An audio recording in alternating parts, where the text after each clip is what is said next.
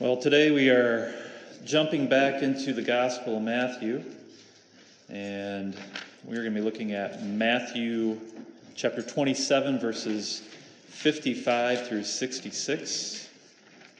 And that's on pages on page uh, 1549 of your Pew Bibles.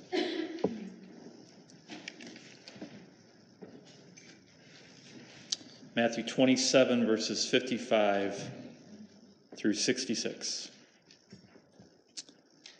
Many women were there watching from a distance. They had followed Jesus from Galilee to care for his needs. Among them were Mary Magdalene, Mary, the mother of James and Joseph, and the mother of Zebedee's sons. As evening approached, there came a rich man from Arimathea named Joseph, who had himself become a disciple of Jesus. Going to Pilate, he asked for Jesus' body, and Pilate ordered that it be given to him. Joseph took the body, wrapped it in a clean linen cloth, and placed it in his own new tomb that had been cut out of the rock. He rolled a big stone in front of the entrance to the tomb and went away. Mary Magdalene and the other Mary were sitting there opposite the tomb. The next day, the one after preparation day, the chief priests and the Pharisees went to Pilate. Sir, they said, we remember that while he was still alive, that deceiver said, After three days I will rise again. So give the order for the tomb to be made secure until the third day. Otherwise, his disciples may come and steal the body and tell the people that he has been raised from the dead. This last deception will be worse than the first. Take a guard, Pilate answered. Go make the tomb as secure as you know how. So they went and made the tomb secure by putting a seal on the stone and posting the guard. Thus ends our reading of God's inerrant word.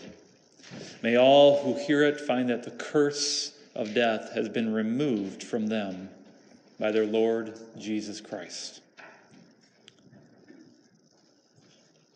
It was Benjamin Franklin who coined this phrase In this world, nothing can be said to be certain except death and taxes.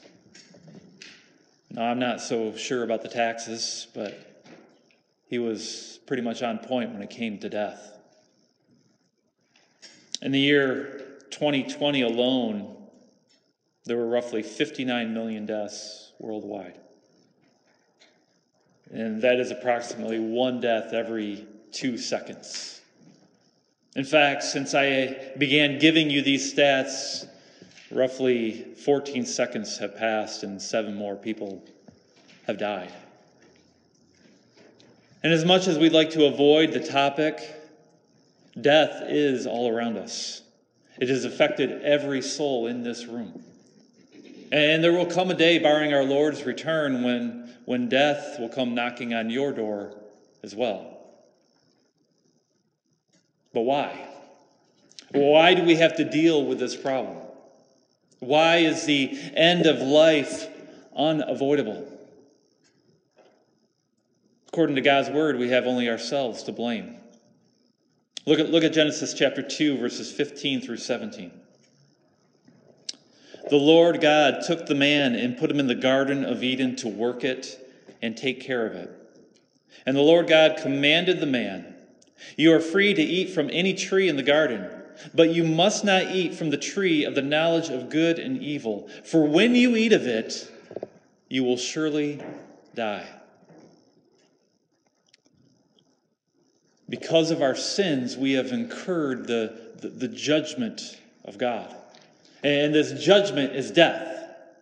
This is what he warned us about when he said these words When you eat of it, you will surely die. Death is a curse from which we cannot hide. Consider what God said elsewhere a little later. Look at uh, what he said to Adam and Eve after they had sinned. Look at, look at Genesis 3, verse 22. And the Lord God said, the man has now become like one of us, knowing good and evil. He must not be allowed to reach out his hand and take also from the tree of life and eat and live forever. God's justice will stand. He will not allow sinful man to escape his punishment. And, so death is inevitable. And it is this topic, this topic of death, that we must deal with in our scripture for today. Now, it's been roughly a month since we last looked at Matthew's gospel, and we're, we're kind of jumping right back in, aren't we?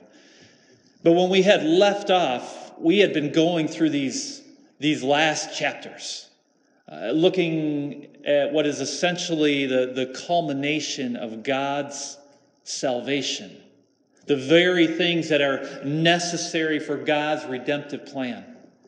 And thus far, we, we have seen a number of different things, such as the necessity that it be God's will and not man's, in order for Him to rescue those He loves. And we've also seen the necessity of a new covenant, as the old covenant was unable to save anyone. And then we saw that it was necessary for us to have a submissive Savior, as Jesus yielded to his Father's will and was willing to drink the cup of his Father's wrath. And then we saw the necessity of a condemned Savior as Jesus stood before the Sanhedrin and was found guilty of this charge the charge of being the Christ, the Son of God. This then led to the stories of Peter and, and Judas, each one who had betrayed their master and were feeling the enormous weight of their sins. And that is why it was necessary that we also have a forgiving Savior one who can lift those burdens that each and every one of us have. And then we saw Jesus being rejected by his own people. Even though Pilate had thoroughly demonstrated that Jesus was an innocent man. And yet it was necessary for Christ to be rejected in order that we, as God's people, can find acceptance with him. And then the last time we talked about this, we saw the necessity of a crucified Savior as Jesus took upon himself the punishment that we deserve. For it was on that cross that the wrath of God was poured out upon him. He suffered and he died for our sins. Which leads us to today where we see another necessity in this redemptive work of our King the necessity of a dead Savior. Look at, look at verses 55 and 56 once more. Many women were there watching from a distance. They had followed Jesus from Galilee to care for his needs.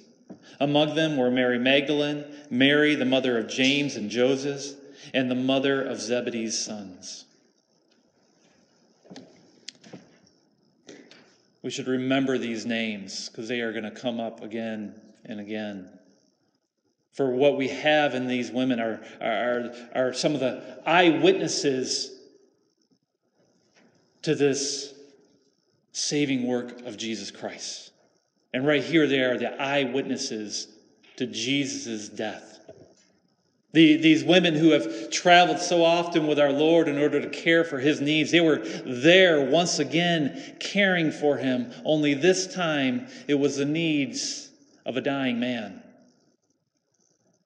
But what could they do for him except to watch? You see, these brave women, they, they, they witnessed Jesus suffering to the very end. They saw him cry out as the, as the Roman soldiers pounded in the nails. They watched the blood slowly drain from his wounds. They witnessed him struggle to breathe as, the, as the weight of his body was suffocating him. And then they heard him cry out, Eloi, Eloi, lama sabachthani. My God, my God, why have you forsaken me? And finally, they saw him give up his spirit as he breathed his last. These courageous women, they were there to the bitter end. And now Jesus, this one that they called Lord, he was now dead. Let's continue. Look at verses 57 and 58. As evening approached, there came a rich man from Arimathea named Joseph, who had himself become a disciple of Jesus. Going to Pilate, he asked for Jesus' body, and Pilate ordered that it be given to him. Often we come to uh, a passage like this one, a couple short verses, and, and really think nothing of it. They, they just kind of fly under the radar. We, we read it, say, oh, that's interesting, and just move on to the next verses. You, you see, to us, it's just the author filling in some of the details without any real meaning behind it. And yet, if we take the time and look a little bit closer, what we will find is that those details can speak a great deal. They, they can give us meaning and clarity to, to all that God is doing. So the question is what are the details in this passage? And why are they so important? First, we see that evening was approaching. That, that meant that the sun would soon set. And according to Jewish time timekeeping, this meant that the day would be over and a new day begun. You see, we, in, in our Western system, we, we tend to think that a new day begins at midnight, right? But not the Jews. No. For, for to them, a day ends and a new one begins with the setting of the sun. And yet, that new day that was fast approaching was going to be the Sabbath, a day of rest, a day when nothing could be done, no work. What would that mean for the body of our Lord? You see, if anything was going to be accomplished, then this Joseph of Arimathea, he, he had to act now. For once the sun had set, once the Sabbath hit, there would be nothing that he could do. Time was running short. But who is this man? Who is this Joseph of Arimathea. Unfortunately, we know very little about him. According to Matthew, he was a rich man, he was a disciple of Jesus, and he was from Arimathea. We got three facts. That's pretty much it. If we look to some of the other Gospels, Mark and John, they give us a few more details. Mark mentions that he was a member of the council or the, or the Jewish Sanhedrin. And according to John, this man kept his loyalty to Jesus a secret because he feared the Jews. He was kind of like Nicodemus, he, he was actually a friend of Nicodemus. Jewish members of the High Council that did not want people knowing that they believed in this Jesus to be the Christ. So, in other words, this, this Joseph, he was a prominent Jewish leader. He believed Jesus to be the Messiah. And yet, because of his cowardice, he kept that belief a secret. But, but now, what we read here is, is we see that this man's cowardice has suddenly turned into courage as he asked Pilate for Jesus' body. You see, this, this little act of kindness was a very dangerous thing to do. And it was dangerous for two reasons. One, asking a Roman governor for a dead criminal's body was not safe, particularly if you were not a family member. For, for you would be tying yourself to this Jesus, to this convicted insurrectionist. Pilate could have very easily started questioning Joseph and accusing him of the same crime. Asking Pilate was dangerous. But there was another reason that, that, that, that it was risky. For, for this act of burying the body would have also unveiled Joseph's true colors to that Jewish council that he was a part of. You see, by taking this step, he could no longer hide from his colleagues where his loyalties lied. Once word got out, he would have been removed from the Sanhedrin, and maybe even expelled from the synagogues. So, yes, this, this act of burying Jesus' body was extremely, extremely dangerous, and it would have cost this man greatly. And yet he chose to take that step of faith. Now, the Romans, they, they, they typically did not allow a man who had been convicted of treason and crucified to be given any type of proper burial. Instead, what, what, what their MO was, they, they, they would allow that corpse to rot on that cross until it just fell off on its own. And yet, because of Jewish custom, and the, the belief that the Jews had that God would curse their land if any man was left hanging on a tree, the Romans did allow the removal of these bodies before sunset. That's why we see the two criminals that were next to Jesus had their legs broken. They would, they would have just left them sit there for days. But they broke the legs so that they would die swiftly and could be removed before sunset.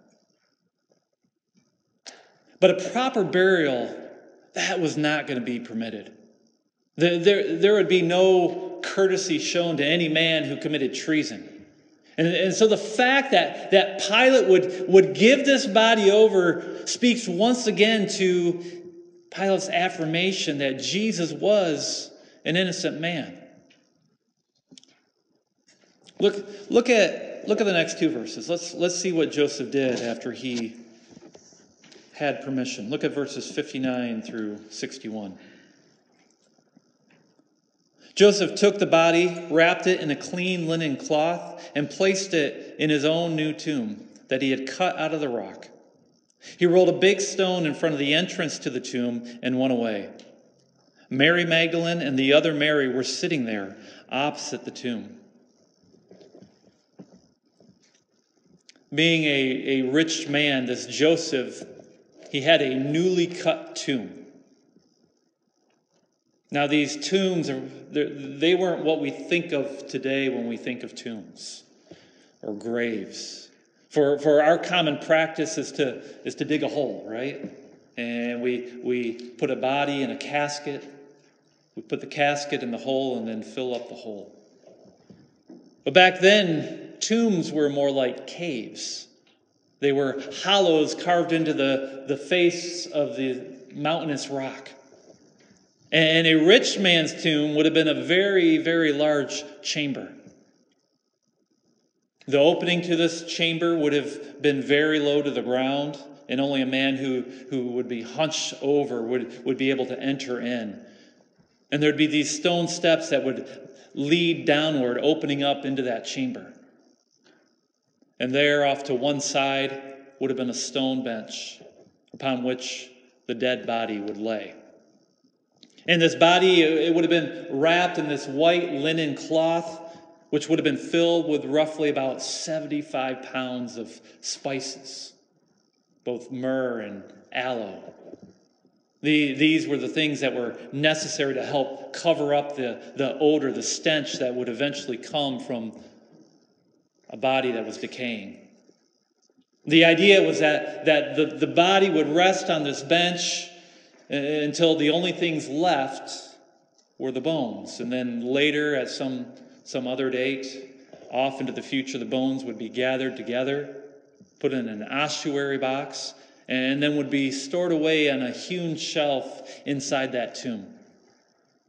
But until that time, the, the, the body needed to be protected from both animals and robbers. And that's why we see this big stone that was rolled into the front of the entrance. You see, the, the, the doorway, it, would have been covered by this large disc shaped rock. And it would have been rolled into a, a slot cut into the stone floor, sealing the tomb shut. And the slot, it would have been on this incline making the grave very easy to close and extremely, extremely difficult to open. For once the door had been shut, it would typically take several men to remove that stone. But as we see from our text, and as witnessed by both Mary Magdalene and this other Mary, Joseph, he sealed the body inside and went away. And so the body of our Lord lay in that tomb, lifeless and silent. No connection to the outside world, just the cold darkness of stone and still air. This curse that came from Adam and Eve, the curse of death, the judgment that falls upon sinful man, the judgment that's meant for each and every one of us, had now fallen upon Jesus Christ, the one who, who shouldn't die, the one who was innocent. Look at Isaiah 53, verse 9. He was assigned a grave with the wicked and with the rich in his death, though he had done no violence, nor was any deceit in his mouth. Here we see that Jesus, even though he was free from sin, would take on the fate of wicked man. He, he would be buried just like the rest of us. He would lay lifeless just like everyone else throughout human history. And yet his burial would, would not be one of a criminal. He would not be tossed in some garbage heap only to rot and to decay. God would not allow his suffering servant to be discarded with all the other criminals. No, he would lay in a rich man's tomb and be given a proper burial, identifying him as an innocent man wrongly condemned. This was just one more indicator that spoke to the injustice of those religious leaders, those Pharisees and Sadducees. But how would those men react? What, what would these members of the Jewish high council do now that the man that they hated most was dead and buried? Let's see what happens next. Look at verses 62 through 64. The next day, the one after preparation day, the chief priests and the Pharisees went to Pilate. Sir, they said, we remember, we remember that while he was still alive, that deceiver said, After three days I will rise again. So give the order for the tomb to be made secure until the third day. Otherwise, his disciples may come and steal the body and tell, pe- and tell the people that he has been raised from the dead. This last deception will be worse than the first. Somehow, the words of Jesus given to his disciples had reached the ears of these Sadducees and these Pharisees. What Jesus had spoken to the 12 as they were nearing Jerusalem had now been passed on to these religious leaders. Perhaps it was Judas who told them these details. Maybe they heard it from some other source. Whatever the case, these men knew that Jesus had been making this claim that after three days he would rise from the dead. And this, this fact troubled the powers that be. You see, even though he was dead, they were, st- they were still scared of this Jesus. And yet, because they were under Pilate's jurisdiction, they were under control of the Roman government, they had to go to Pilate and plead for help. For according to Roman law, they didn't have the authority to take any kind of military action, even a lowly action such as setting a guard over a tomb. And so they once again needed Pilate's assistance. Now I imagine that Pilate took great joy in this, seeing these men who had caused him so much trouble now having to grovel before him. And what was their worry? that Jesus had claimed that he would rise from the dead.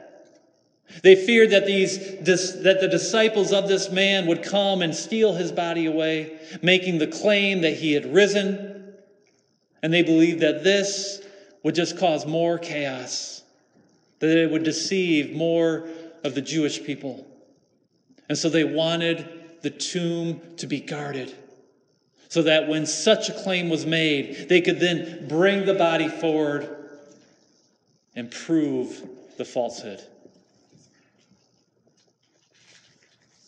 I think what I find most ironic about this passage is, is, how the fear of Jesus had not left these men, even after he was dead. They were still afraid of him. And even though they had accomplished all that they had wished for, they had no peace. And notice too that they, they, they didn't go to God with their troubles. But they went to Pilate. They went to the Roman governor thinking that he could somehow help them better than Yahweh. They remind me of the wicked kings of Israel of old who trusted in the foreign nations rather than in God. You see, their, their actions alone should have told them that they were not on God's side, but they were on the side of the wicked. And yet they needed these Roman centurions in order to make the tomb secure. And that could only be provided through Pilate. What would Pilate do? Let's see how he responded. Look at our last two verses. Take a guard, Pilate answered. Go, make the tomb as secure as you know how. So they went and made the tomb secure putting a seal on the tomb and posting the guard. Pilate decided to go along with the requests of these men. Probably not because they had asked him to, but because he too didn't want to have to deal with any more mess, any more chaos. He, he didn't need that in his life. And so he told them, Go take the guard, take some of my Roman soldiers, and make the tomb secure. And so what do they do? They put a seal on the tomb. And this seal, it would, it would indicate that it was now under Roman authority. And so you dare not touch it lest you suffer the same fate as the man behind that stone. In essence, Jesus' body was untouchable. It was sealed. He was dead. So, what is the purpose of all this? What, what do we see from this story? One, we, we, we see that Jesus, he, he, he died. He was physically dead as witnessed by these women. We see that he was buried thanks to Joseph of Arimathea. And that, that, that tomb was tightly sealed within because the religious leaders were still scared of Jesus. And so, from the cross to the grave, Matthew has given us this detailed account of the death of our Lord. But why is this so important? Why do we care that Jesus was dead? Again, this goes back to the curse. What did God say when, when, when Adam and Eve sinned? For when you eat of it, you will surely die. You see, death is our enemy. And it is an enemy that, that, that we have invited in. And if Jesus, if he didn't die, if he wasn't laid to rest in that tomb, then the curse would still be upon us. Death would have its victory. Death would have its sting. I mean, this, this is what we proclaim when we share the gospel. It is a, a, a crucial element that we confess as Christians. For if Jesus didn't die, then there is no good news. Think about Paul's words from 1 Corinthians 15. For what I received, I passed on to you as of first importance that Christ died for our sins according to the scriptures, that he was buried, that he was raised on the third day according to the scriptures. Dear friends, these are things of first importance. And what does Paul include? That Christ died, that he was buried. He was in the ground and his body no longer functioned. You see, Jesus had to be truly dead in order to defeat death for us. For you can't get to the resurrection without it. You can't get to Easter morning without a dead Savior. Jesus needed to be dead in order that our curse could be lifted. So that the words that we read earlier in Revelation 22 can be true. Then the angel showed me the river of the water of life, as clear as crystal, flowing from the throne of God and of the Lamb, down the middle of the great street of the city. On each side of the river stood the tree of life, bearing twelve crops of fruit, yielding its fruit every month. And the leaves of the tree are for the healing of the nations. No longer will there be any curse. The throne of God and of the Lamb will be in the city and his servants will serve him. They will see his face, and his name will be on their foreheads. There will be no more night. They will not need the light of a lamp or the light of the sun, for the Lord God will give them light, and they will reign forever and ever.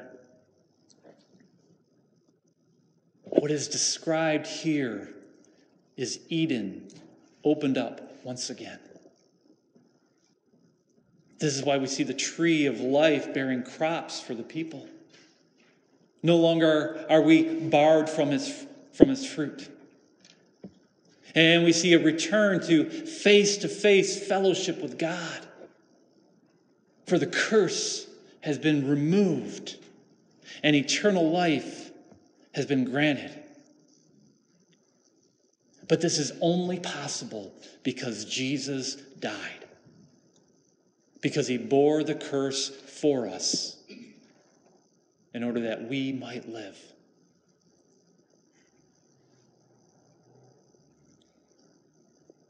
Let us trust in this Savior and in the gift of his death. For it is only through him that you will truly find life. Let us pray.